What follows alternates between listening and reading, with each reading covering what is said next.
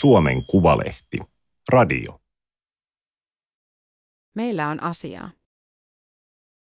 Uusi taiteilijapolvi on aina kokenut olevansa radikaali. Tämän hetken nuoret tekijät pohtivat omaa olemistaan maailmassa, sukupuolen häilyvyyttä, mielenterveyttä, lapsuutta, empatian merkitystä. Heitä yhdistää tunne epävarmasta tulevaisuudesta. Toimittaja Silja Lanaskavada. Teksti on julkaistu Suomen Kuvalehden numerossa kaksikymmentäkaksi kautta kaksituhattakaksikymmentäkolme. Ääniversion lukijana toimii Aimaterin koneääni Ilona. Syksyllä tuhatyhdeksänsataakuusikymmentäyhdeksän Helsingin taidehallin seinälle nostettiin nelimetrinen puureliefi. Sen viereen asetettiin punainen vaakunateos lastulevystä. Kummankin teoksen keskellä oli sika. Arvovaltainen jury oli valinnut teokset mukaan nuorten näyttelyyn. Näyttely oli järjestyksessä jo kahdeskymmeneskolmas. Monelle nuorelle taiteilijalle teosten saaminen taidehallin seinillä oli lottovoitto. Sikateokset oli ripustettu suureen kuvanveistosaliin. Sikamessias-teoksessa valkoinen sika roikkui mustalla ristillä. Risti ulottui lähes lattiasta kattoon. Sikavaakunnassa käyrän sapelin päällä seisoi Suomen leijonan sijasta isokeltainen sika. Taiteilija oli kaksikymmentäneljävuotias Harro Koskinen. Koskinen oli erotettu taidekoulusta, koska hän oli maalannut lämpöpatterille punaiset sukat. Porvarillista elämäntapaa kritisoiva humoristinen yhteiskuntakritiikki ja sikateokset olivat liikaa tuhatyhdeksänsataakuusikymmentäluvun Suomessa. Koskinen ja näyttelyn jury saivat syytteen Jumalanpilkasta ja Suomen vaakunan häpäisemisestä. Sikateosten tarina on jo legenda. Oikeudenkäynti ja siihen liittyvä julkinen kohu oli nuorelle taiteilijalle kova paikka. Vuonna tuhatyhdeksänsataaseitsemänkymmentäneljä Koskinen sai tuomion Jumalanpilkasta. Hänelle luettiin seitsemänkymmentä päiväsakkoa, juryn jäsenille viisikymmentä. Presidentti Urho Kekkoselta pyydettiin armahdusta. Kekkonen ei taipunut. Koskinen silotti tietä uusille taiteilijapolville. Sikamessias, sikavaakuna ja myöhempi sikatuotantosarja nousivat suomalaisen pop-taiteen klassikoiksi. Nykytaiteen museo Kiasma on hankkinut ne kokoelmiinsa. Nuori taiteilijapolvi on kautta aikaan kokenut, että se edustaa jotakin uutta, radikaalia. tuhatyhdeksänsataaluvun alkupuolen Helsingissä uusinta taidetta esittelivät Suomen taiteilijaseuran, taiteilijan vuosinäyttely ja Suomen taideakatemian näyttely. Taiteilijat saivat tarjota yleisnäyttelyihin teoksiaan. Ne valittiin jyrytyksen kautta. Vanhempi polvi, joka juryissä istui, varasi usein näyttelyiden parhaat paikat toistensa laajoille kokoelmille. Nuorten teokset päätyivät usein lähemmäs kellarin ovea. Se aiheutti nuoressa polvessa tyytymättömyyttä. Yleisnäyttelyt olivat tärkeitä taidekentälle pääsyn ja etaploitumisen paikkoja. Ne olivat myös tärkeimpiä myyntinäyttelyitä. Nuorilta puuttui edelleen oma foorumi, jossa pääsisi esille. Sellaista oli tiettävästi yritetty saada aikaan jo vuonna tuhatyhdeksänsataakuusi. Vuosina tuhatyhdeksänsataakaksikymmentäkolme–tuhatyhdeksänsataakaksikymmentäviisi Stenmanin taidesalongissa järjestettiin nuoret te unga-näyttelyitä, mutta vain tietyille taiteilijoille. tuhatyhdeksänsataakolmekymmentäluvun lamavuosina nuorten taiteilijoiden asema alkoi jo olla tukala. Yhteiskunnallinen ilmapiiri oli radikaalin oikeistolainen ja kansallismielinen. Taidetta piti tehdä umpiossa. Nuori taiteilijapolvi kävi kulissien takana neuvottelua paremmista oloista. Nuorten näyttelyinstituution syntyyn tarvittiin Amos Anderson. Taiteen tukijana ja liikemiehenä tunnettu Anderson toimi tuhatyhdeksänsataakolmekymmentäluvulla taidehallin isännistön puheenjohtajana. Taidehalli oli valmistunut Töölön Nervanderin kadulle vuonna tuhatyhdeksänsataakaksikymmentäkahdeksan. Sen kolmikymppinen johtaja Pertte Hintze aisti nuorten tyytymättömyyden. Hän otti yhteyttä Andersoniin. Anderson lupasi nuorten näyttelylle taloudellista tukea. Se silotti tien. Muu taidehallinto nyökytteli hyväksyvästi, kyllä, kyllä, tämä on hyvä idea. Ensimmäinen nuorten näyttely saatiin järjestettyä loppuvuodesta tuhatyhdeksänsataakolmekymmentäyhdeksän juuri toisen maailmansodan puhjettua. Nuorten taiteilijoiden ikärajaksi asetettiin kolmekymmentäviisi vuotta. Sodan aikana se nousi kolmekymmentäkahdeksaan ja neljäänkymmeneen vuoteen, jotta saatiin mahdollisimman paljon taiteilijoita mukaan. Nyt juryt muodostettiin näistä nuorista, jotka olivat jättäneet teoksiaan ehdolle. Nuorten näyttely syntyi eräänlaisena reputettujen näyttelynä, sanoo taidehistorioitsija Maija Koskinen. Koskinen on tutkinut väitöskirjassaan taidehallin näyttelyitä ja niiden suhdetta taidekentän valtarakenteisiin ja poliittiseen vallankäyttöön. Kun taidekentälle tulee selkeästi uutta ja kiistanalaista taidetta, syntyy repeämä uuden tulevan polven, menestyneen jo etaploituneen keskipolven ja vanhempien taiteilijoiden välille, Koskinen sanoo. Se synnyttää debatin. Usein juuri uusi polvi on se, joka reagoi. Repeilyjä sattui jatkuvasti, esimerkiksi vuonna tuhatyhdeksänsataaviisikymmentäyksi. Taidehallin paraatipaikka, kuvanveistosali, oli annettu nuorten näyttelyn aiempien jyryläisten ja silloisen jyryn jäsenten teoksille. Ne nuoret, jotka oli jätetty ulos näyttelystä, järjestivät avoimena protestina jälleen reputettujen näyttelyn. Näyttely järjestettiin Kumlinin taidesalongissa Helsingin Annankadulla. Taiteilijat Eva Sederström ja Rolf Sandqvist valitsivat teokset, yhteensä kolmekymmentäneljä. Joukossa oli muun muassa kaksikymmentäviisivuotiaan Mauri Heinosen ja kaksikymmentäkolmevuotiaan Ahti Lavosen töitä. Kummastakin tuli merkittäviä taiteilijoita. Koskisen mukaan vuoden tuhatyhdeksänsataaviisikymmentäyksi ulosreputettujen näyttely sisäsi pääasiassa erityyppistä realistista ilmaisua, mutta mukana oli myös romanttisia sävyjä ja abstrahoivaa ilmaisua. tuhatyhdeksänsataaviisikymmentäluvulla suurin kamppailu käytiin juuri abstraktista taiteesta ja sen hyväksymisestä. Aikakauden kriitikot eivät nähneet suurta taiteellista eroa reputettujen ja nuorten näyttelyn taiteilijoiden välillä. Heidän mielestään moni taiteilijoista oli ansainnutkin tulla reputetuksi, muutamaa kiinnostavaa ja piristävää poikkeusta lukuun ottamatta. Kansainväliset vaikutteet alkoivat näkyä sotien jälkeen yhä enemmän nuorten taiteessa myös Suomessa. Toisinaan nuoria syytettiin siitä, että he jäljittelivät kypsymättömästi ja kritiikittömästi kansainvälisten näyttelyiden Suomeen tuomia virtauksia, vaikkapa pop-taiteessa. Silti nuori taide tarjosi näkymän siihen, mitä oli tulossa.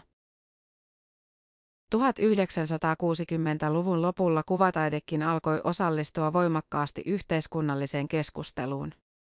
Se oli seurausta uudenlaisesta politisoitumisesta ja uusvasemmistolaisuudesta. Siinä ilmapiirissä Harro Koskinen teki Sikamessias ja Sikavaakuna teoksensa. Sika oli ihmisen sikamaisuuden symboli, hän perusteli myöhemmin eläinvalintaansa. Teosten synnyttämää kohua voi pitää klassisena esimerkkinä taidekentän repeämästä, Maija Koskinen sanoo. Harro Koskinen teki saman kuin Hannu Salama kirjallisuuden puolella. Rikottiin isoja tabuja yhteiskunnassa. Keskustelua alettiin käydä taidekentällä aivan eri lähtökohdista kuin aiemmin. Nuori sukupolvi halusi tehdä myös isänmurhan sodan käyneeseen sukupolveen. Se näkyi realistisemmassa tavassa esittää ja tehdä taidetta. Vaikutteita tuli sekä neuvostotaiteesta että yhdysvaltalaisesta fotorealismista. Myöhemmin tuhatyhdeksänsataakahdeksankymmentä- ja yhdeksänkymmentäluvun nuori taiteilijapolvi toi esiin uusia ilmaisumuotoja. Yksi rajuimmista pioneereista oli Markus Kopper. Hän teki muun muassa tuliperformanssia sytytysnesteellä, joka kerran räjähti hänen sylissään ja käräytti jalat kuparin värisiksi. Nuoren ja vanhemman taiteilijapolven välillä ei ole enää kaksituhattaluvulla ollut samanlaista valtakamppailua, koska yhteiskunta ja taidekenttä on muuttunut niin paljon, Maija Koskinen sanoo. Nuorilla on aiempaa enemmän mahdollisuuksia tuoda taidettaan esille myös taidemuseoihin. Ilmaisu on moninaisempaa. On erilaista installaatiota, runoperformanssia, eri tekniikoin toteutettua veistoksia, videota, kolme D-taidetta ja tekoälyä. Uusi polvi liikkuu vapautuneesti eri taiteenlajien välillä ilman määritteitä. Maija Koskinen toimi taidehallin johtajana vuosina kaksituhattakuusi–kaksituhattakolmetoista. Vaikka nuorten taide oli kiinnostava ikkuna trendeihin, nuorten näyttelyn jyrytys oli jännittävää. Välillä oltiin vähän pettyneitä, kun oltiin sitä mieltä, että hieman liikaa katsottiin omaa napaa, vaikka yhteiskunnassa ja maailmassa tapahtui kaikenlaista. Toisinaan estetiikka meni kaiken edelle ja terävyyttä oli turhan vähän. Mutta vuodet vaihtelivat. Vuonna kaksituhattayhdeksän taidehallin jury yllättyi siitä, miten vahvasti yhteiskunnallisuus ja sen hetkinen maailmantilanne olivat läsnä teoksissa.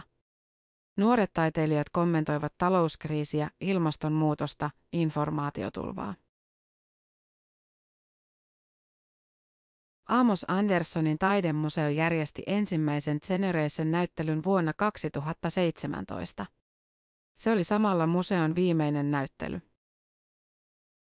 Haku oli avoin kaikille viisitoista–kaksikymmentäkolme-vuotiaille Suomessa toimiville tekijöille. Vuonna kaksituhattakaksikymmentä näyttely siirtyi uuteen Amos Rexin taidemuseoon.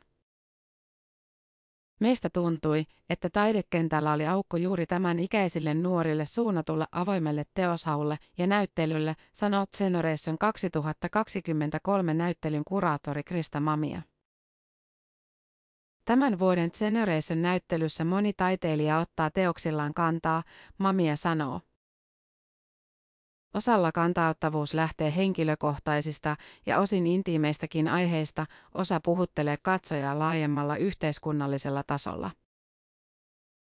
Jokainen tehty taideteos on tietyllä tavalla kannanotto, käsittelipä teos arjen hiljaista kauneutta tai maailmaa vavisuttavia tapahtumia. Teoshaku tämän vuoden näyttelyn oli avoinna syksyllä kaksituhattakaksikymmentäyksi, keskellä pahinta koronapandemiaa. Näyttelyn jury kiinnitti ehdotuksissa huomiota ennen kaikkea taiteilijan kykyyn ilmaista jotakin uutta ja oivaltavaa, jotakin, mitä emme olleet ennen nähneet tai kokeneet taidenäyttelyssä, mutta haluaisimme. Tove Jansson, Leena Luostarinen, Laila Pullinen, Juhana Blomstedt, Paul Osipov. Anssi Kasitonni, Tommi Toija, Ville Anderson, Emma Ainala. Lista on loputon. Suomesta ei löydy kovin montaa kuvataiteilijaa, joka ei olisi etabloitunut taidehallin nuorten näyttelyn kautta. Nuorten näyttely on kansainvälisesti ainutlaatuinen konsepti. Ja yksi Suomen vanhimmista edelleen järjestettävistä kuvataidenäyttelyistä.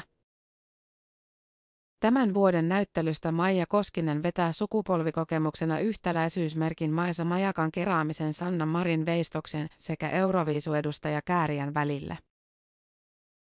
Kaadetaan samppanjaa päälle ja annetaan palaa tanssilattialla. Hän pitää tärkeänä sitä, että nuorilla on mahdollisuus nostaa esiin asioita taiteen kautta, herättää keskustelua tai pitää yllä tiettyjä keskusteluja ja muistuttaa tärkeistä asioista. Jokainen sukupolvi joutuu tekemään omat Harro Koskiset, jos ei nuorten näyttelyssä, niin jollain toisella foorumilla. Seuraavaksi pääsevät ääneen nuoret taiteilijat itse. Elämä ei ole järkevä projekti. Maisa Majakka, kolmekymmentäkolme, valmistunut Kuvataideakatemiasta kaksituhattakaksikymmentäkaksi. Ensin Maisa Majakka teki luonnoksen. Noin kaksikymmentä senttiä korkean veistoksen. Sitten hän alkoi veistää isompaa. Hän tarvitsi mallia, pilevideon ja Google-kuvia pääministeri Sanna Marinista. Marin kävi katsomassa muotokuvaveistosta Etkot kaksituhattakaksikymmentäkolme Helsingin taidehallissa, otti itsestään selfien sen edessä ja julkaisi kuvan Instagramissa. Moni museokävijä teki samoin. Mulla tuli siitä hyvä fiilis, Majakka sanoo. Marin veistos on tutkielma sisäistetystä naispelosta ja vihasta. Se sopii Majakan mielestä hyvin hänen teoskokonaisuuteensa, jossa keraamiset ihmishahmot viihtyvät Helsingin yössä. Majakka ajatteli, että pailaavaa pääministeriä oli maalitettu aika pienestä asiasta. Hän halusi pohtia naisille tarjottuja rooleja. Majakka tekee figuratiivista keramiikkaa. Majakan ihmisveistokset ovat rentoja ja humoristista ja ainakin osin autofiktiota. Tunne taustalla on totta, mutta ei se ole yksi yhteen mun elämä. Keskeinen teema on tyttöjen välinen ystävyys. Bimbo Summit teoksen hahmon kaulassa on tatuointi, oh no love, you are not alone. Toista ei jätetä. Pöydällä lainehtii tupakantumppeja. Irtoripsi on pudonnut tytön poskelle. Majakka sanoo itse kasvaneensa aikuiseksi nuoriin naisiin kohdistuvien piiloasenteiden, arvostelun ja ulkonäköpaineiden alla. Uutta teoskokonaisuutta tehdessään hän mietti myös päihteiden käyttöä, joka ei riipu yhteiskuntaluokasta. Päihteillä ylevöitetään arkea, mutta toisaalta siihen liittyy sellaisia ankeita yksityiskohtia, joita kukaan ei voi paeta. Uusi taiteilijapolvi tuo teoksissaan rohkeasti esiin oma henkilöään, on itse teostensa aiheena, hän sanoo. Ei pelätä kuvata hyvin rajujakin henkilökohtaisia kokemuksia. Elämä ei ole järkevä projekti, on Majakan motto. Sitä kautta hän yrittää lähestyä omaa elämäänsä ja taiteen tekemistä. Kunhan saa tehdä haluamiaan asioita. Miettimättä sitä, onks niistä mulle jotakin hyötyä. Majakan teoksia Taattisten tilan galleriassa Naantalissa kahdeskymmenesensimmäinen kuudetta–neljästoista seitsemättä. En kanna mitään lippua. Hanna Hyy, kolmekymmentäkolme, valmistunut Kuvataideakatemiasta kaksituhattayhdeksäntoista.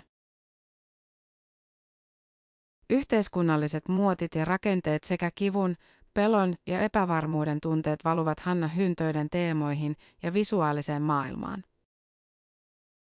Ne ovat niin voimakkaasti läsnä tässä ajassa ja mun omassa elämässäni, Hyy sanoo.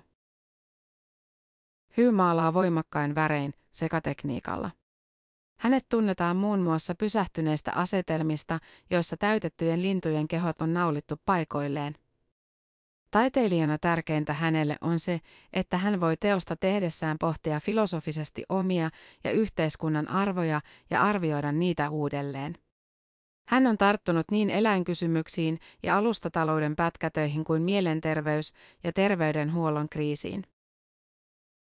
Minulla ei kuitenkaan ole mitään erityistä lippua, jota kannan, Hyy sanoo. Taide on korkeintaan näyttämistä ja sitä kautta nauttimista kauneudesta ja merkityksellisyydestä. Hyy pohtii teoksissaan myös lapsuuden aikaa ja olemassaolon kriisiytymistä. Opintojensa alkuvaiheessa hän itse uupui ja lopetti hetkeksi maalaamisen. Maalauksessaan rahameditaatio, Hyy kuvaa tavallisia ihmisiä tavallisissa töissä. Hän on kirjoittanut teokseen sanat living weights ja empathy. Toivoisin, että poliittisessa päätöksenteossa empatia olisi oikeasti läsnä. Se on tärkeä arvo yhteiskunnassa. Hyy sanoo voivansa kommentoida teoksissaan rennosti yhteiskunnallisia epäkohtia, koska olen kantasuomalainen ja tulen keskiluokkaisesta taustasta. Hänet on myös hyväksytty taidekentälle. Mutta tiedän myös kollegoita, joiden tilanne on erilainen. Kolmikymppisten taiteilijapolvea yhdistää hänen mukaansa dystooppinen kokemus siirtymästä lapsuuden hyvinvointivaltiosta ja vahvasta tulevaisuuden uskosta kohti suurten muutosten ja ekokatastrofin aikaa. Tulevaisuuden kuva on hirmu epävarma. Taiteen tekemisessä hänelle on merkityksellisintä se, että hän uskaltaa ajatella tässä ajassa hankalia, monimutkaisia arvoristiriitoja, surua ja pelkoa. En varmasti uskaltaisi kohdata niitä, jos tekisin jotain muuta. Taide pitää mut toimintakykyisenä, mutta myös empaattisempana ja vähemmän kyynisenä ihmisenä, jolla on voimavaroja tukea myös muita ihmisiä ympärillä. Hanna Hyyn maalauksia Mäntän kuvataideviikoilla yhdestoista kuudetta–kolmaskymmenesensimmäinen kahdeksatta. Olen laittanut korteni isoon kekoon. Alfred Aalto, kaksikymmentäyksi, media-alan ja kuvallisen ilmaisun perustutkinto, kaksituhattakaksikymmentäkaksi. Valokuvaaja Alfred Aallon teemoja ovat mielenterveys, lapsuus ja unet. Hän kertoo, ettei ole kuvannut lähes vuoteen masennuksen takia. Aalto toteutti Hame kuuluu kaikille teossarjansa kevät-talvella kaksituhattakaksikymmentäyksi Helsingissä ja vanhempiensa verannalla Hyvinkäällä. Hän oli niihin aikoihin hyvin turhautunut siihen, miten ilmaista itseään yhteiskunnan kapeissa raameissa.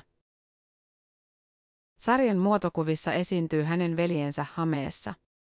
Teoksissa Aalto toi ensimmäisen kerran näin selkeästi esiin oman sukupuolikokemuksensa.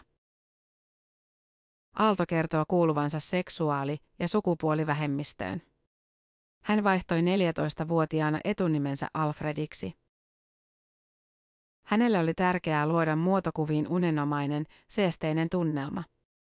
Kuvien pääväriksi hän valitsi lempivärinsä, vaaleanpunaisen. Hän halusi tunnelmasta jopa hempeen, vaikka käsitteli raskaita teemoja. Fiiliksen, joka on ihanteellinen ja ehkä aika utooppinen tässä yhteiskunnassa.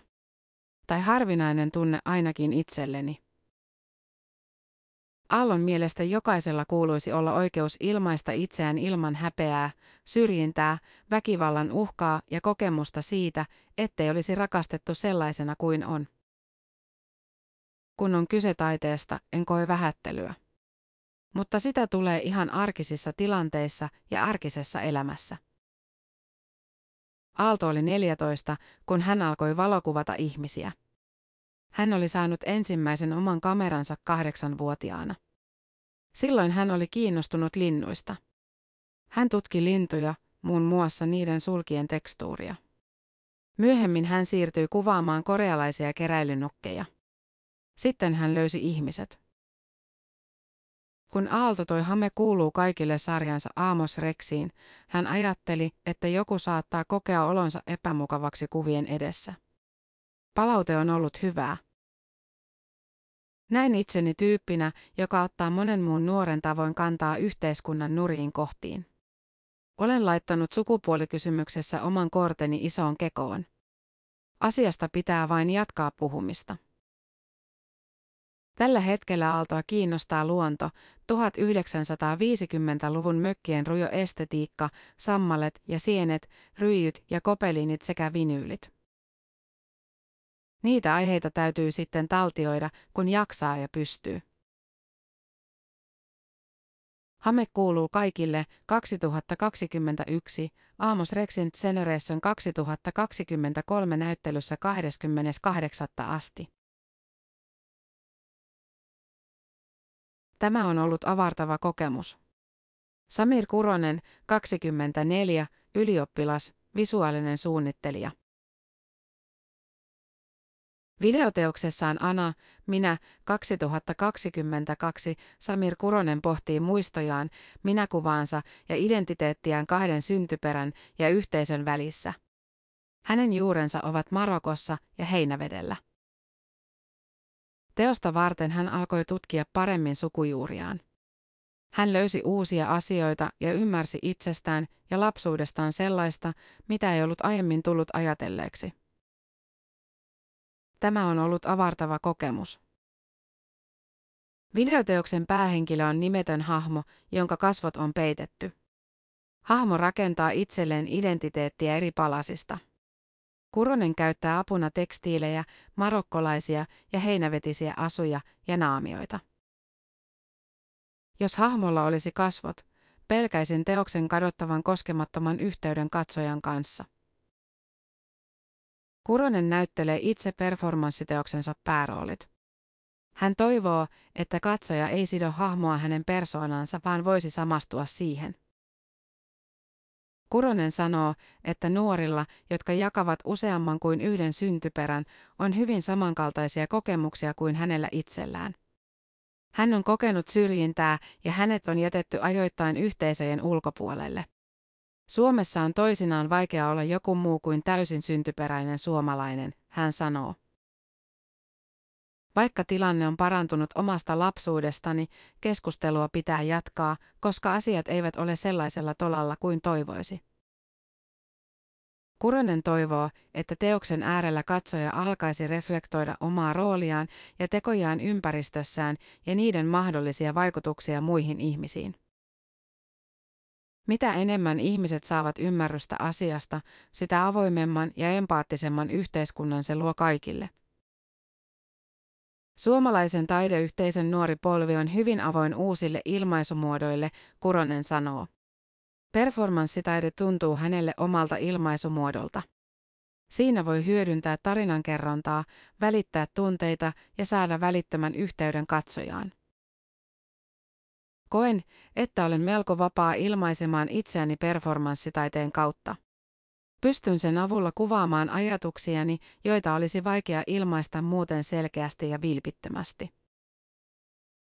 Ana, minä, teoksessa oman identiteetin rakentaminen saa tietynlaisen päätöksen.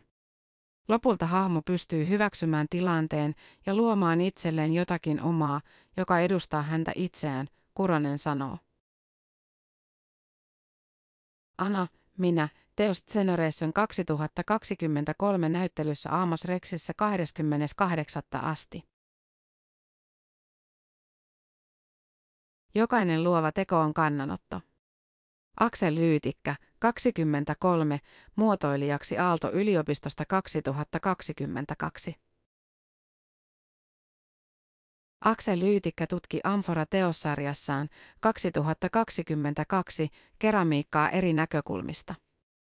Sarja lähti kouluprojektista, jossa hän hurahti Saven kolme D-tulostukseen. Idean taustalla oli muinainen amfora-säilytysastia, jonka pohja on muodoltaan teräväkärkinen. Lyytikkä sanoo, että amforavaasia on käytännössä mahdotonta kolme D-tulostaa savesta, koska se ei pysy pystyssä ilman tukirakenteita. Sarjasta tuli lopulta muototutkielma siitä, miten tukirangoista saa rakennettua keskeisen osan teosta. Ensin Lyytikkä piirsi. Piirustuksen pohjalta hän teki kolme D-mallinnoksen. Tiedosto syötettiin ohjelmaan, joka loi koordinaatit, joiden mukaan tulostimen piti liikkua. Tiedot siirrettiin S D-kortilla koneeseen, joka tulosti esineen. Sarjan isoimman kolme D-tulosteen tekoon kului kahdeksasta yhdeksään tuntia. Lyytikkä istui koneen vieressä ja valvoi. Sen jälkeen veistoksen piti antaa kuivua. Sitten se poltettiin. Lyytikkä rakensi kolme D-veistosten rinnalle käsin perinteisen veistoksen, jonka poltti tiiliuunissa somerolla. Tämä perinteinen tapa on palkitsevampaa, hän sanoo. Lyytikkä pitää joka ikistä luovaa tekoa kommenttina tai kannanottona yhteiskuntaan. Jo siksi, että niillä ei ole tiettyjen ihmisten silmissä merkitystä. Hän muistuttaa perussuomalaisten Riikka Purran lausumasta kulttuuri on luksuspalvelu. Kenenkään ei pitäisi sanoa niin, Lyytikkä toteaa. Taide ja kulttuuri ovat ympäröineet Lyytikkää pienestä asti. Omassa perheessä on luovia ihmisiä, kaveripiirissäkin taiteellista tekemistä. Hän on viettänyt paljon aikaa museoissa. Välillä hän on epäröinyt uravalintaansa. Nyt hän on päättänyt, että haluaa ainakin luovalle alalle. Kyllä mä haluan tehdä taidetta. Nuorta taidepolvea yhdistää Lyytikän mielestä aiempaa helpompi pääsy tietoon. Kulttuuriset vaikutteet siirtyvät nopeammin paikasta paikkaan. Älylaitteilla voi myös helposti ottaa kantaa, jakaa omia töitä, kokea asioita, ottaa kuvia ja videota. Taidehan voi olla nykyään melkein mitä vain. Se on oikeastaan aika siistiä. Osallistuminen Generation kaksituhattakaksikymmentäkolme näyttelyyn on Lyytikälle tärkeä etappi. Hän kokee, että hänet otettiin ensimmäistä kertaa taiteilijana vakavasti. Amfora-sarja kaksituhattakaksikymmentäkaksi Amos Rexin Generation kaksituhattakaksikymmentäkolme näyttelyssä kahdeskymmeneskahdeksas asti. Jutussa lähteenä on käytetty Maija Koskisen taidehistorian väitöskirjaa, taiteellisesti elvyttävää ja poliittisesti ajankohtaista, Helsingin taidehallin näyttelyt tuhatyhdeksänsataakaksikymmentäkahdeksan–tuhatyhdeksänsataakuusikymmentäkahdeksan. Helsingin yliopisto kaksituhattayhdeksäntoista. Tämä oli Suomen Kuvalehden juttu, meillä on asiaa. Ääniversion lukijana toimi Aimaterin koneääni Ilona. Tilaa Suomen Kuvalehti osoitteesta suomenkuvalehti piste fi kautta tilaa.